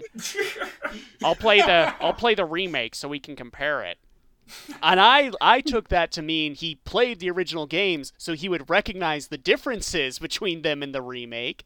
However, I come to find not, not only has he not played it, but there are a lot of differences between the original and the remake in gameplay There- terms. There, there certainly are. There are a lot of differences as I'm finding out through the research here. And uh, yeah, I, I had not played the original Mystery Dungeon games. They somehow passed over me. But as the, the resident Pokemon guy, the guy who, who really likes Pokemon, uh, I was I was down to, to give it a go and weigh in and just lend general Pokemon expertise to this discussion. Yes. So did you have any like even like a passing interest in Mystery Dungeon? Like did you know of them? Yeah, yeah. It was just that my library of games was always fairly limited, like my my accessibility, you know, uh, Mhm. growing up. So it was just hard to get. So even someone who was a dedicated Pokemon fan who did buy all of the you know main series games, who played Pokemon Conquest, even. Yeah. Uh, just somehow this didn't come up either. It was like a timing issue, like when it came out versus when it came across my radar, or you know, uh, just didn't have the money to, or I guess the interest. I did play a lot of the other ones. I played Ranger, like like you talked about as well, but this one just didn't. And and same as the case with subsequent uh, rescue team games. I just didn't get to them. Yeah.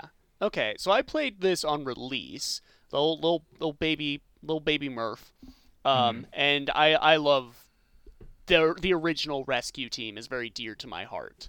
Um, it's one of my favorite games of the GBA. Um, and I have since I, I played that sucker maybe three times, and then in mo- recent years, uh, when I when I got into emulation, the one of the first games I played was Mystery Dungeon again. Uh, Uh, did you did you play Blue that time? Because th- that, that's kind of Yeah. the odd thing is that they the version exclusive, which again is a, a Pokemon staple, released at the same time, but on different systems. Yeah, I think it was just because that was like right when the DS was coming out. Mm-hmm. Um, so they just wanted to hedge their bets. You Yeah, know, put, I- put it out for both. They're they're fairly identical. There's only like, I think Yeah. only like three version exclusive Pokemon, and it's ones I don't miss. Right. Yeah. It's it's again like it's the the opposite ones like oh a Plusle or a Minun. You know like the, Yeah. the, the the lame version exclusive ones where they're just basically a recolor of the other one. And they have no nominal differences otherwise, and you would never use them to begin with because they're shit Pokemon. Yeah, so I am as like the, the the quote unquote expert on this game. I'm more curious about what you what you virgins felt about it. Is this my? Yeah, do I yeah. talk- You, is you, this- go. you you can go chime in, first, 'cause bro. you're- I I played the I played the remake, so I'll, I'll come in with that afterwards. Yeah. afterwards.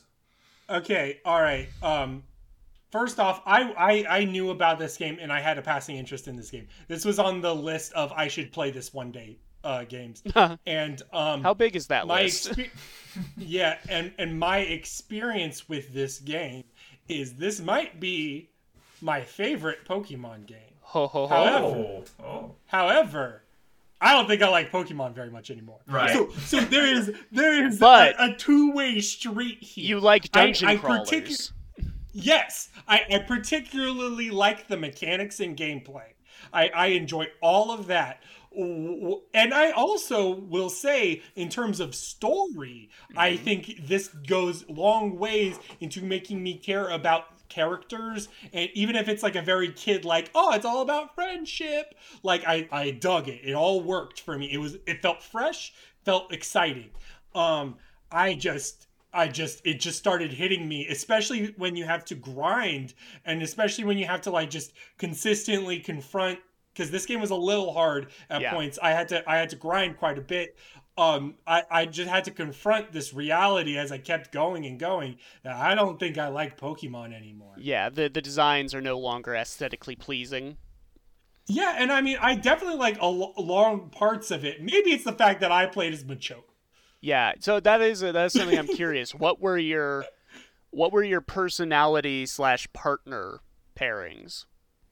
I I I oh, I did I basically would do I kept Machoke and Squirtle obviously and then I would basically I would use the expendables as shields and I, and I would try to match them to dungeons or if like I got Absol because you get Absol at mm-hmm. one point Yeah. I would just fucking oh guess what Absol's getting all the damage baby that's that is how I went about it Yeah. I, I Yeah. I tried to stay far behind unless I had to. I, I asked you guys at one point because I wasn't sure playing. I was like, do you guys like swap through different Pokemon to build team? Because you only get Oh, yeah. three Pokemon you can bring into a dungeon. You can recruit some in there, but like as far as like a core team you bring in each time, you only get three. And obviously, and for every story mission, you can only you, you got to bring your your two mains at least at the very least. This this made me so mad when you said this. This Yeah. this boiled my piss. I'm gonna tell you. yeah, so this is where things are to start to anger you because there's, there's to be a lot of things come up with differences. For instance, Bro said he had to grind a lot, and uh, I was very confused when you said that because I did not. I did zero grinding. I almost exclusively played the story missions and then just got to the end and I was fine. To be Um, fair, to be fair, a lot of grinding is supplemented by the side quests. Yeah, yeah. Thank God. the the So only like you could go you could pick the side jobs and the side jobs are ultimately you playing through older dungeons again and sort of gives you an excuse for grinding, which is brilliant, awesome, love it. the Um I'll, I'll say the only time that I lost that I, that, that I like blacked out in this game was early on when I like first encountered a a shop in one of the dungeons, a Kecleon shop. Oh my god. You And- stole from the Kecleons? well, let, let me explain what happened because I like I was like, oh, look at this stuff. I was like, mm, you know, and I, I kind of just I grabbed the stuff and I wanted. I was like, okay, can I, let me pay for this, and I, and I didn't have enough money. I was like, oh, well, uh, how do I get rid of this? And it was like, I, I don't want to individually just drop it all. Can I just like try and leave, and you'll just like tell like like I tell- see. like take take it out of my inventory say oh you can't pay for this and then he just like he, he, he screams at me that I'm, that I'm stealing, and then like a horde of other Kecleons descend and just decimate me. Okay, like I'm, I'm trying to that's very funny. trying to get away. So I'm and actually surprised. So what were you? You you got Bulbasaur. What was your partner? I picked uh, Totodile as mine because Totodile is, is my boy. He would he would have been my starter that I would choose. My that's that's my favorite starter Pokemon. So I, I picked him as a compliment because uh, I I just decided to stick with Bulbasaur because I'm like yeah that's that's uh that's what it, it said. That's what the survey says I am, and I guess that's okay. Okay, I'm actually very surprised you had an easy time then, because this game is not very forgiving if you start with a grass type, uh, particularly in the campaign. Um, I, the I think starting areas are mostly grass at first. I think I was Well, very and I think I was very smart to pick a water type as my second. That that's helped. true. that Um, help fix particularly when you get to the the fire dungeons and stuff so Yeah. those being more of a threat yeah it was easier than to just switch over to Totodile and, and have him take care of stuff So I, um, when I pl- played this for the very first time, um, I took the quiz and I got Torchic, mm-hmm. uh, which I found abhorrent. Uh, I did not look. I love Blaziken. I, uh, but the notion of like being a Torchic mm-hmm. was is uh, I want hands. you know, Deeply offensive. and I've uh, you know, it's like that thing I said. I'm, I'm animating it in my brain as I'm playing. I can't animate a Torchic like interacting with things. did you did you just like reset the game then yeah, yeah. I fudged the I fudged the Yeah. quiz so I could get so I could get uh, Treecko, which I did not fudge the quiz. This artistic integrity is compromised. I'm sorry, continue. yeah to get Treecko, which because of the anime was my my favorite starter of Gen 3 Mhm. Um, and I didn't I didn't I always pick fire starters. That's just my my thing. So I didn't even when I played Emerald, I didn't pick uh Treecko. Um, but I did Treecko, and it's very difficult for me to remember. I think my partner I made uh, Cyndaquil, but I honestly can't remember because again played this like three times. Mhm. Um, so I've done like most of the different types. To me, the most fun starters are like Cubone or Machop. yeah um, the, the the the non-starter starters basically Yeah, yeah. Um, and I understand the remake lets you pick non-starters as your partner. That's not a thing in the original. Yeah, the only hang the, the only requirement was that it couldn't be the same type. Like I, I couldn't pick another grass type. You know, uh, Yeah. and if you picked a normal type, you, you couldn't pick one of the other normal types that they had or whatever. Okay, no, that's pretty staple of the recent mystery dungeons. Um, I lost David, my. I have a question for you. yeah. Yep. I have a question. S- s- The the two the two newbies a- ask questions and compare notes to each other now. Um, when you when you say you didn't have a bad time during this or you had an easy time doing this, did you feel like you had to utilize some of the extra mechanics, specifically the linking moves or the um items like that do like when you throw the rocks that do base damage? yeah, yeah the graveler rocks. Did, Uh, did you do those a lot? yeah, I, I use those. I, Okay. I definitely I definitely linked because man, that seems like just a great mechanic in general for the series. You mean that I can Yeah. Set up sunlight and use solar beam on the same turn? That's Mm. busted as fuck. You, you Yeah. mean I can lower the opponent's defenses and hit them with a you know huge power attack at the same time? That's that's incredible. Yeah, that that's gonna help you mow through dungeons real easy. Yeah. Well, particularly because the game is kind of like I describe it as it's your bullshit against their bullshit. Mm-hmm. Um, like when that for the very first time I was playing the game as Treecko, you get up to the Moltres boss, and obviously I'm grass type, my partner's fire, so we have a bad time with that. Mm-hmm. However, in Mystery Dungeon, a lot of like moves from the main series have different properties, and what Treecko can learn is Pursuit, which in the Mystery Dungeon games is basically uh, reflect damage. The like you just turn on a mirror, and everything the enemy hits you with bounces back.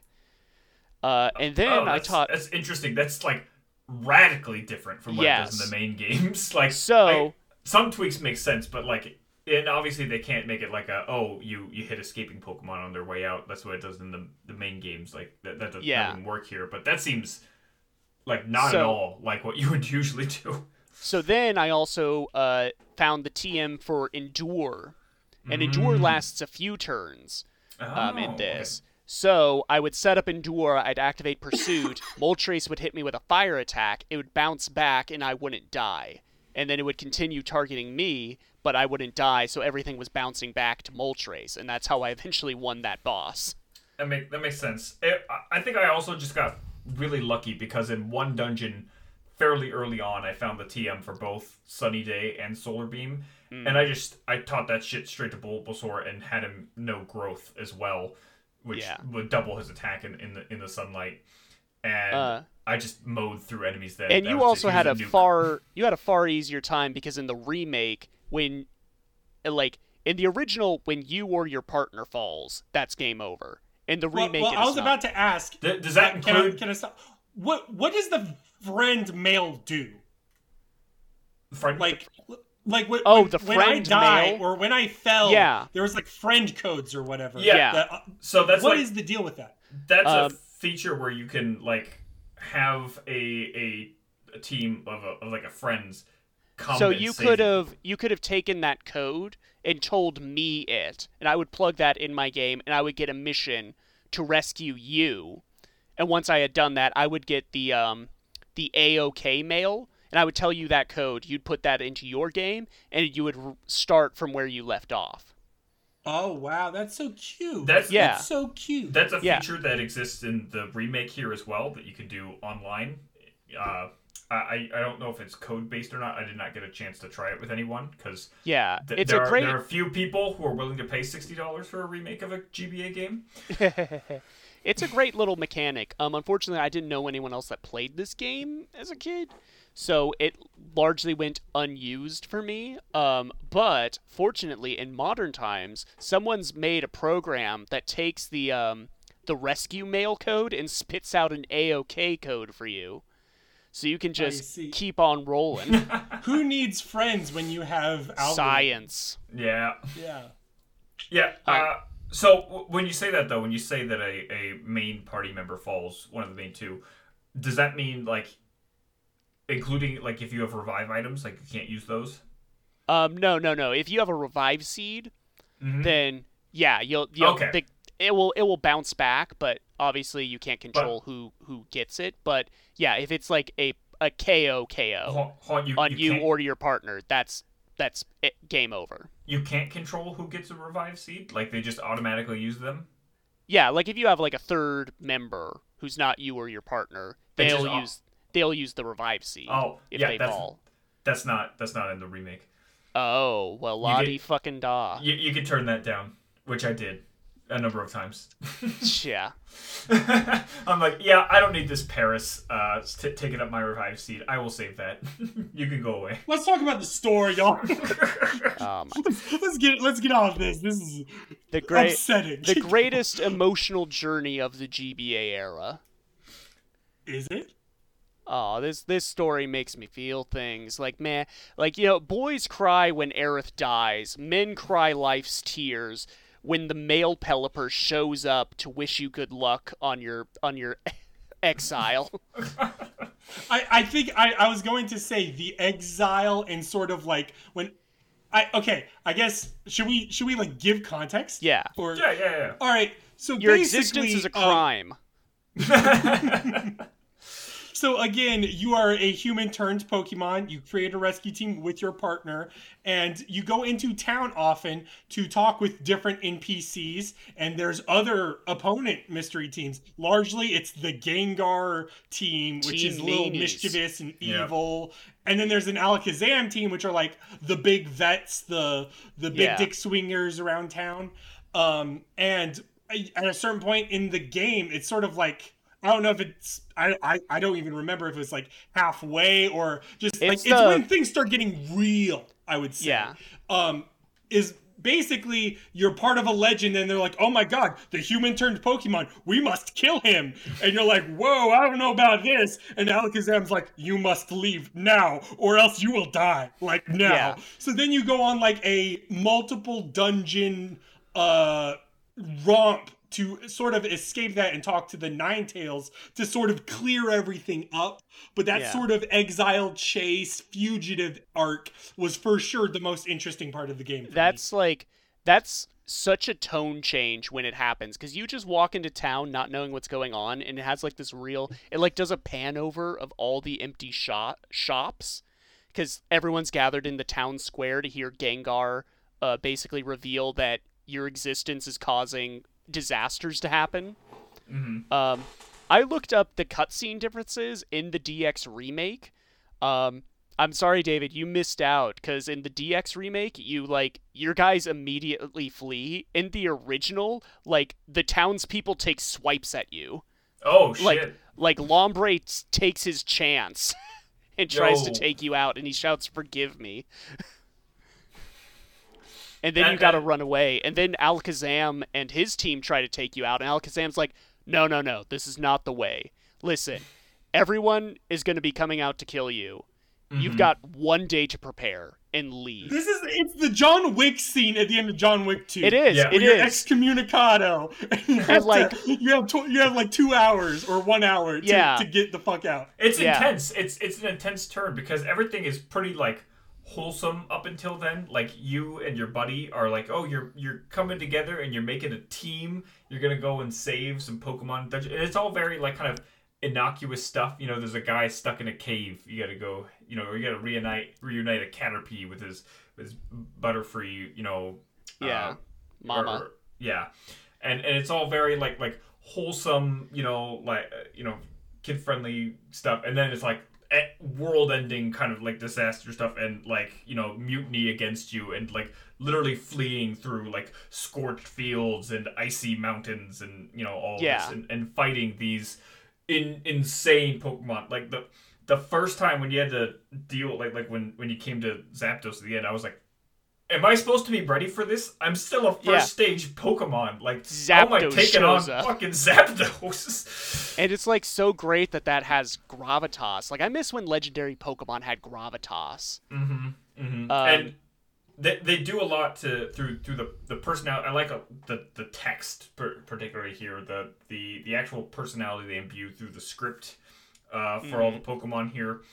That's what helped endear me to the story and the characters a lot. Like Bro said, it is a lot of like simple good guy stuff, you know, oh mean Pokemon, you know, and all about friendship and staying together and working hard and all that. But each Pokemon has a defined personality that you can sort of cu- grow accustomed to. And this game is good about, and I, I would say for me, a fundamental part of Pokemon, or at the very least, I want there to be, is uh, building relationship between you, the player, and the creatures you use. Mm-hmm. And in this game, it's much less about you and the creatures you use as it is about you and your partner Pokemon. Yeah, Yeah. Because that, that that's the big thing I would say is that the third Pokemon is is really it doesn't matter. it's just Who gives a fuck about you, Absol? That's the, that's what the it was. reality. I got Or I- Magnemite. yeah. I used the Magnemite that you get in the beginning for a long time because he was a good complement to the two types I had there. Uh, and then I got a fully evolved Pokemon in the later dungeon. I got a Houndoom, and I just I started Oh. using him because he was just really really So- good. Another difference between the original and the remake. In the remake, they upped the chance for you to recruit wild Pokemon. In the original, you are lucky if you find something with a recruitment rate over 10%. I, I was a, you want to know how many how many Pokemon I was able to recruit? How many? Just uh, just like Outside of the in ones thing. that they give you. outside of the ones that just like casually in the in the floors or whatever. Yeah, outside of the ones that like Absol and Magnemite. Between five to ten. Yeah. Uh, in this playthrough, I recruited five additional. Yeah, ones. five to ten was about right. Yeah. Yeah, I, I had a bunch more, and I just I never even touched them. Hmm. Um, I like the friend areas. Uh, I really like the idea that you can like there's uh, before you can recruit a Pokemon, you have to have a place it can live, and you can just go in and look at those like all the guys you have in one area, sort of hanging out, and they're very visually interesting in the original. You can walk around them. I know in the remake they're just sort of screens, which Yeah, functions that's- better, probably. May, maybe, but the, you, you you definitely lose something in that. It just it just feels like an an inventory of Pokemon. It doesn't Um, feel like that's where they, they live. They don't have these environments. But I, I do like that they are sequestered in these like specific areas. Again, you know, speaking to like the world of Pokemon and how they function within these environments, they have to have these. You know, each Pokemon has to have this specific environment, this ecosystem that they live within.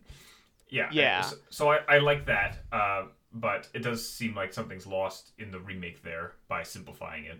I, Yeah. I have a I have a question for Mert. Mhm. And d- number one, did you play any sequels to this? So, um, actually, no. The only other Mystery Devastating. Dungeon game I played was Super Mystery Dungeon, which is the most recent one um, from the 3DS, and that I I only got really I think as far as like the end of the first act, like equivalent to this would be just beating Zapdos.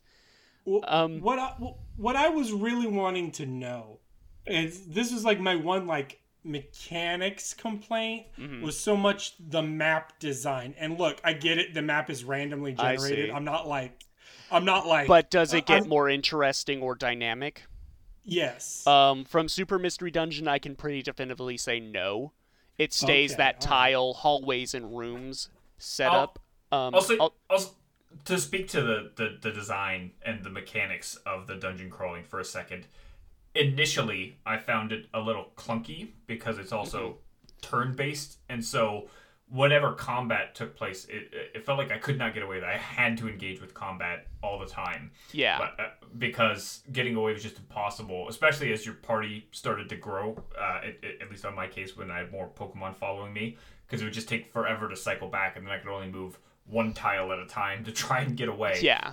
You know, and so, but but. And, and then facing in certain directions was awkward at first until I discovered that there's a button you can use to just kind of like Yeah. turn uh, without using a turn to move and that i think helped improve a lot but it was not immediately apparent based on all of the instructions that, that i was given initially uh, so all that to say that it didn't take too long for it all to kind of click into place and to understand how to move through a dungeon. All right. The remake has a function where you can just like an auto function where you could just like your character will just go through they'll pick up items they'll try and make their way to the, the stairs to move on Well, to the next floor. Literally plays itself. it does, but it's it, until you get engaged in combat, then it's like, Ah, oh, now you have to take over.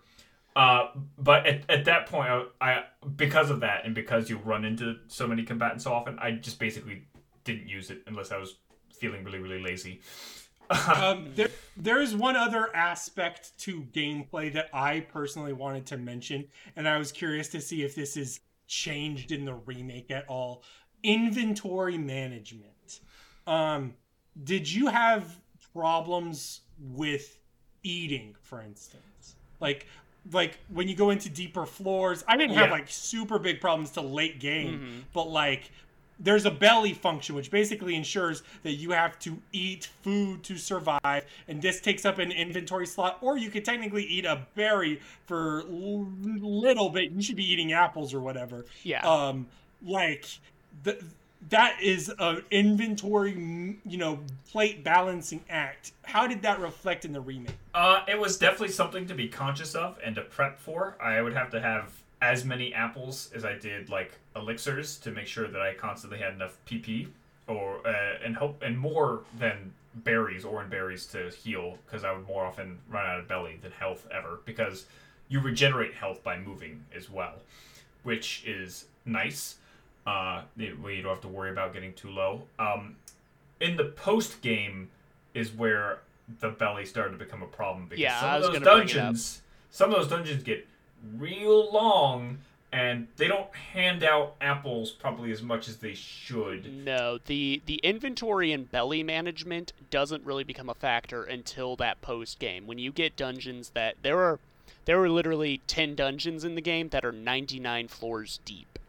That Uh, is that that is excessive in my opinion. I I, I got Uh, I got to one that was like 40 and I was already like okay this has been extremely tedious. I just want to get to the the Yeah. end of this and do Uh, the Tell me about the post game, The post game, um, so really beating the story mode is only the halfway point of the content. I, I'll, I'll say as well that when the end of the story came, it was like, oh, that was fast. I didn't realize Yeah. it was done. well, that's okay. what makes it sad. You don't get Yeah. time to say goodbye.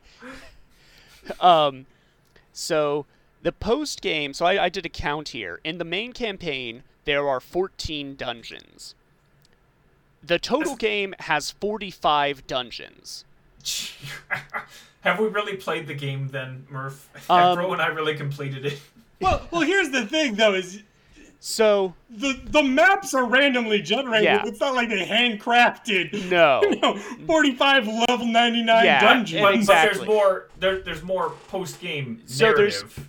Yeah, so it, it says like, oh, the story of, you know, the Murph, the uh, the Meowth. I was a Meowth this time. Uh, has ended, but the the story of your rescue team is still going, and that's like partly true. There are little story arcs that pop up. Like at one point, uh, Latias comes to town. Is like, I need help. My brother fell in this massive fissure. I need you to go rescue him. So there's so like the- Latios can't get out of the fissure no, himself. no, he's like injured. Um, Oh. And so you rescue him and then you learn that he was uh taken out by like I, I think it was like the, it's the three legendary dogs. Uh so you, oh, see- Suicune, Entei. yeah so each of them have a dungeon so you got to go deal with them. And then if you recruit all three of them then you get another dungeon that's to go fight ho-oh. And there's the same thing with the legendary birds in lugia. Um there's uh and it, a lot of these story segments are based on your uh, rank. So I think once you get gold rank, there's this cool cutscene where uh, Mewtwo sends out like a psychic signal to be like, "Hey, I'm the strongest Pokemon in the world. Come challenge me." Uh, and he's Very rescue team oriented. yeah. Um, and then I don't. Did either of you manage to do the uh, the Gardevoir story arc? I I went and did the, the, the Zapdos thing, and then that's all I had time to before we ended up coming here. Okay. I, I did not get to mu- much post game at Um, all. when you get a particular friend zone, um, uh, so so Gardevoir in the story is like your guardian angel. She shows up in your dreams and like protects you. Um, and then uh, in the post game, once you've gotten a friend zone that Gardevoirs can go into, uh, you start doing this special bonus story arc. You like revert back to your player character because in the original game, um, you can stop playing your player character. You can be any member of your team. Um, and So- who who should show up at your door but Gengar? And Gengar's like, "Hey, uh, that that Gardevoir, I I want to help you uh, rescue her from death." Uh, Oh. so I don't like the twist of the fucking century. Turns out Gengar is Gardevoir's partner. Oh, oh, Is this I weird see. that I saw that coming? that makes it's- sense? when I was a kid, that, That blew my mind.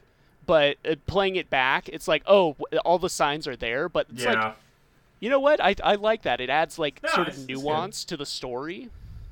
no, I, I, I like that. You, you mentioned something though in there that I need a bit more clarification on. Uh, this this concept of a friend zone is that something you're familiar with more so? I don't know a whole lot about the friend zone. Jesus fucking Christ, man! oh my God. I'm, I'm okay, looking well, for, s- I'm I'm looking for a semblance of this podcast. Has anyone seen it? Oh Yeah. my god, where did it go? You know, yeah, David, why don't you uh, why don't you pop up Kirby and waddle these nuts? It's fair enough. was that was was was this it? Was this how is this how the illustrious David is gonna end this podcast? I feel, I feel like thoughts? I feel like I may have hurt my chances on So- the podcasting scorer here. Let me ask. Okay, so I feel like we're coming to the end of it. Let me ask you guys this: Do you feel now that we have covered it? Do you think you like you particularly, David, who got the remake? Do you see yourself playing more of this in your spare time? I want to go back and play more, knowing how much more is in that post game, and with the little bit I did play, and seeing how much more challenging it was, because there's definitely a lot more challenge. There's there's more to be said as well. Like uh, you know, as soon as you get to the end, you basically you can like evolve your your your starters that you had there, so you become a lot more powerful. So you can actually take on these giant threats. Um, the the really the only discouraging factor is how long some of those dungeons are. you know, Yeah. because just just It's- doing doing even just that one I was and and especially if you're not fully prepared and they don't give you enough supplies. Again, I I, I spent like an hour probably going through like just that that one 40 floor dungeon and I didn't have enough supplies to get to the end. I ran, I went through all my, my Pokemon whose food because that was that was the other thing is I could probably go longer than you guys could because I could switch between all 3 Pokemon I went in until all of their stomachs were empty, and I was just completely out of food. And I was like, okay, I could keep going until I literally die, or I could just use this escape orb I have. and Yeah, just try and I re- I never reason. have gotten into the real long dungeons. I um I usually get to the halfway point of the post game and once the dungeons start getting more than 50 floors, that's when I tap out generally. Yeah, I, I but think that the that's- notion that there is so much more post game um, for people that really get into this, that's like, you know, I think it's a good package deal. Def, definitely. I think there's a lot there, to, a lot of content to, to go through, and it seems very worthwhile. Um, you know, and again, especially if any of the, you know, big bosses that you fight and recruit are anything like the ones in the main story, uh, and, and you know the, the amount of character and challenge and kind of prestige that comes with those um, fights. Uh, if it's if they're at all like that, then they seem very much worthwhile in investing in. It's just, it, I think it's a lot of time sink that might be Yeah. too difficult to justify. What about you, Brogan? to, to answer your question, I think I would be.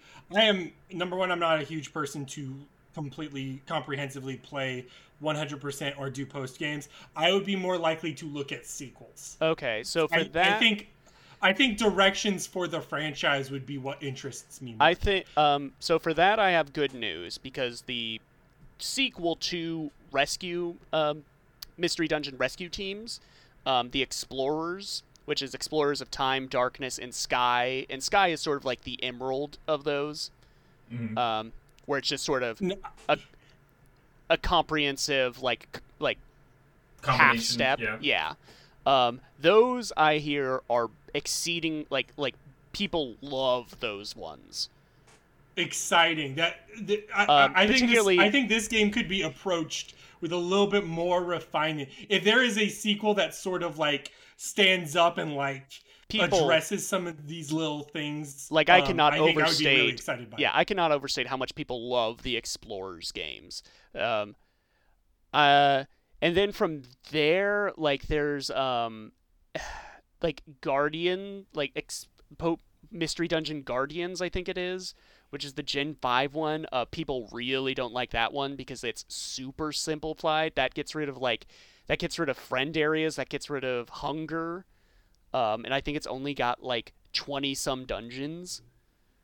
And then you've got Super Hmm. Mystery Dungeon, which has continents to explore. It's Oh. like it's uh that one's massive. Uh, the issue with suit, and it's also got a very. I've read the synopsis, and it like all these games have like surprise dark moments. It Super Mystery Dungeon definitely does from a twist I did not see coming. Um, uh, the issue with Super Mystery Dungeon is it changes the recruitment uh, process and the the side jobs. It kind of almost entirely gets rid of the side jobs. Instead, you have like a set series of missions, and at the end of if you do those missions, you automatically recruit the Pokemon that gave you that mission.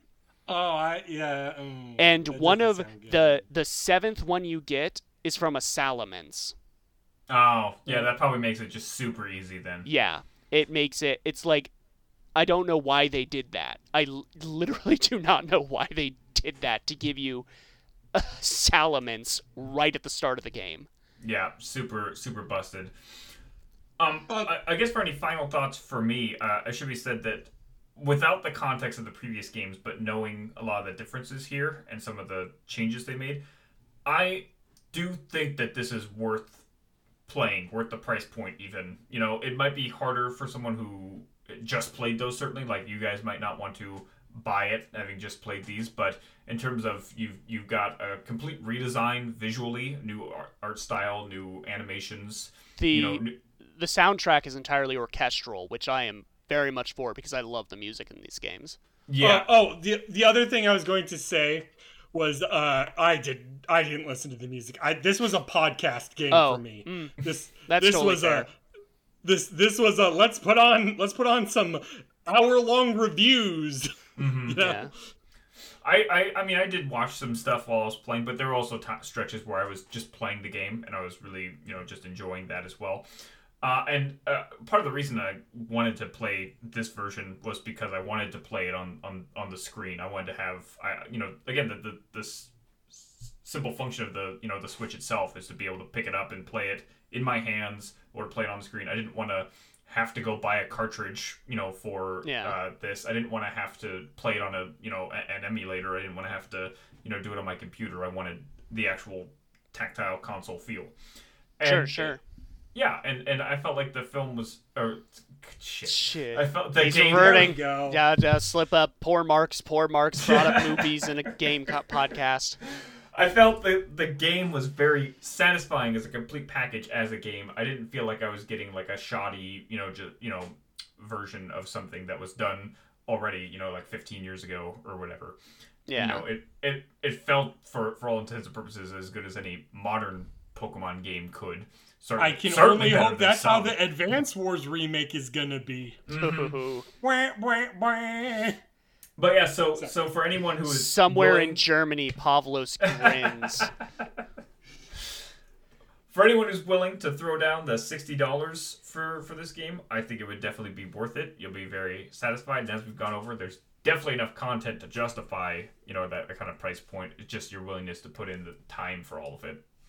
Hmm. I, I have an existential Pokemon question. Sure. All right. This is this is how we're gonna end on on this like note.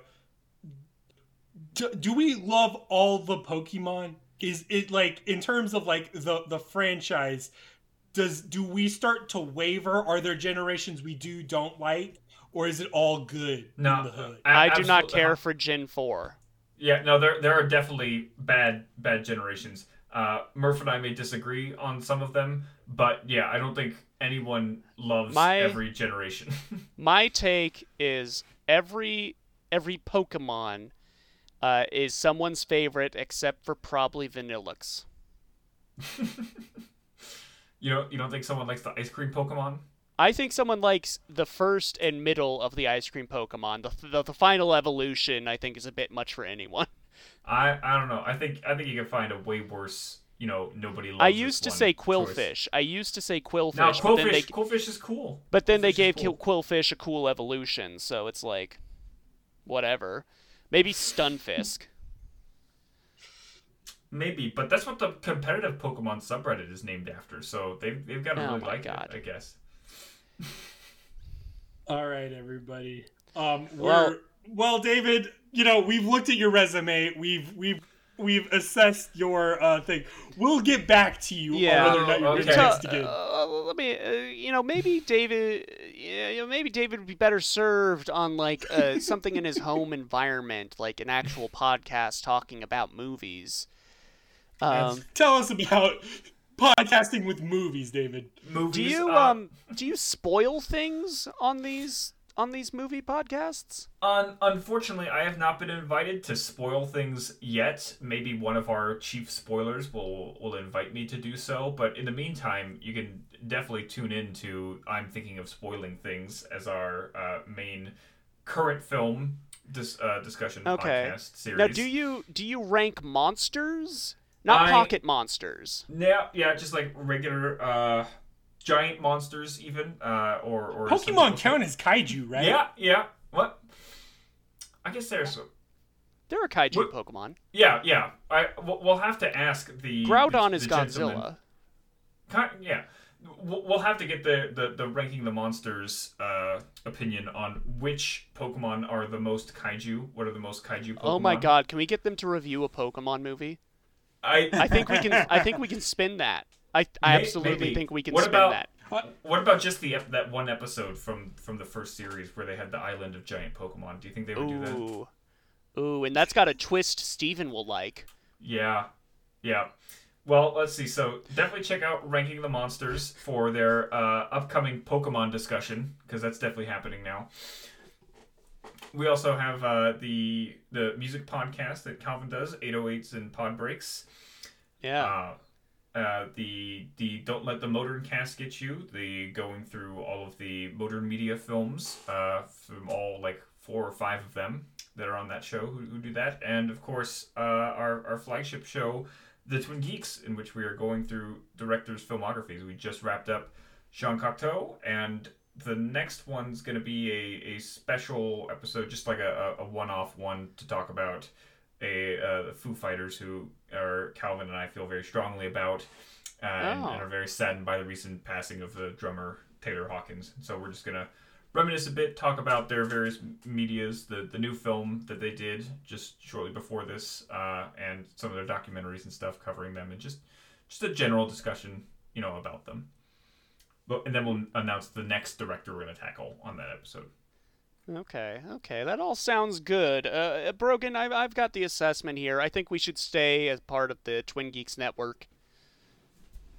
Okay, all right. No, no, I understand. I understand where you're coming from on this. Um, on one condition. Oh yeah. Uh, I go on the Twin Geeks cast eventually in the year 2030 Twenty when they finally decide to review all Dan Aykroyd directed pictures. Oh, are you expecting there to be new ones by 2030?